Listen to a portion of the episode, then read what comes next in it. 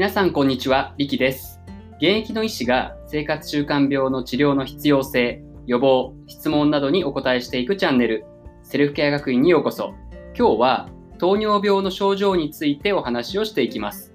今回はね、質問をいただいたんですよね。その方は人間ドックで引っかかった方で、血糖値とヘモグロビン A1C の値が高めで、正常ではないけど糖尿病の診断はまだつかない方だったんですね。で、その方が、先生、糖尿病になると、どんな症状が出てきますかっていうふうに質問してくださったんですよね。これもすごくよくいただく質問なんですね。今日は、糖尿病の症状について、以下の流れでお話をしていきますね。まずは、糖尿病の初期症状について。次に、さらに血糖値が高くなると、どんな症状が出るのか。最後に注意点についてお話をしていきます。まず糖尿病の初期症状なんですけど、これはほとんどないんですね。糖尿病になると、急に症状が出てくるっていうふうに思ってらっしゃる方が多いんですけど、実際、糖尿病っていうのは人間が決めた基準なので、糖尿病の診断基準を満たすまでは症状が全くなくて、糖尿病の診断基準を満たした瞬間に症状が出てくるっていうわけではないんですよね。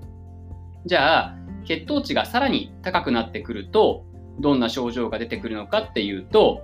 例えばね、初期の症状で見つからなく、初期の状態で見つからなくって、ある程度以上血糖値が上がってくると、さすがに症状が出てくるんですよね。それがどんな症状かっていうと、喉が渇いたりとか、たくさんお水を飲むようになったりとかね、あとはおしっこの量が増えるとか、食べてるのに体重が減るとかね、こういうことですね。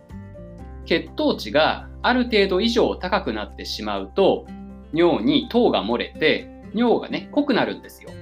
そうすると、浸透圧っていうものの力が働いて、体の中の薄い水が濃い尿に引っ張られて、尿量が増えて脱水になるんですね。そうすると、喉が渇くっていう仕組みですね。体重が減っちゃう理由は、血糖値が上がるときっていうのは、インスリンっていうホルモンの効果が落ちている時なんですよね。食事をして血液中に増えた糖を細胞の中に届けるためにインスリンっていうホルモンが細胞への入り口の鍵を開けるんですね。だからインスリンの効果が落ちると血液中の糖は細胞の中に入れなくなるので血液の中に留まってしまって血糖値が上がる。で細胞の側からすると必要な糖が届かないので栄養が足りなくて痩せてしまうっていうねこれが血糖値が高くなると痩せるっていう理由ですね。で、糖尿病は初期の症状はほとんどないので定期的な採血が重要なんですよね。だから健康診断とか人間ドックとかね、そういったものでチェックをしっかりするようにしましょう。で、血糖値がある程度以上上がった時に出る症状、例えばさっき言ったですね、喉が渇くとか、たくさんお水を飲むとか、おしっこの量が増えるとか、食べてるのに体重が減るとか、こういう症状が出てきた場合っていうのは、ある程度ね、血糖値がもう上がっちゃってる可能性があるので、すぐに病院に行くようにしましょう。くれぐれもね、注意点なんですけど、こういう症状が出た時に、あ、糖尿病かもしれないから食事と運動に気をつけようっていうふうに自己判断をして様子を見るのは絶対にやめましょうね。まあ、そもそもね糖、糖尿病じゃなくて前立腺とか尿崩症とかね、バセドウ病とか他の病気の可能性もあるんですよね。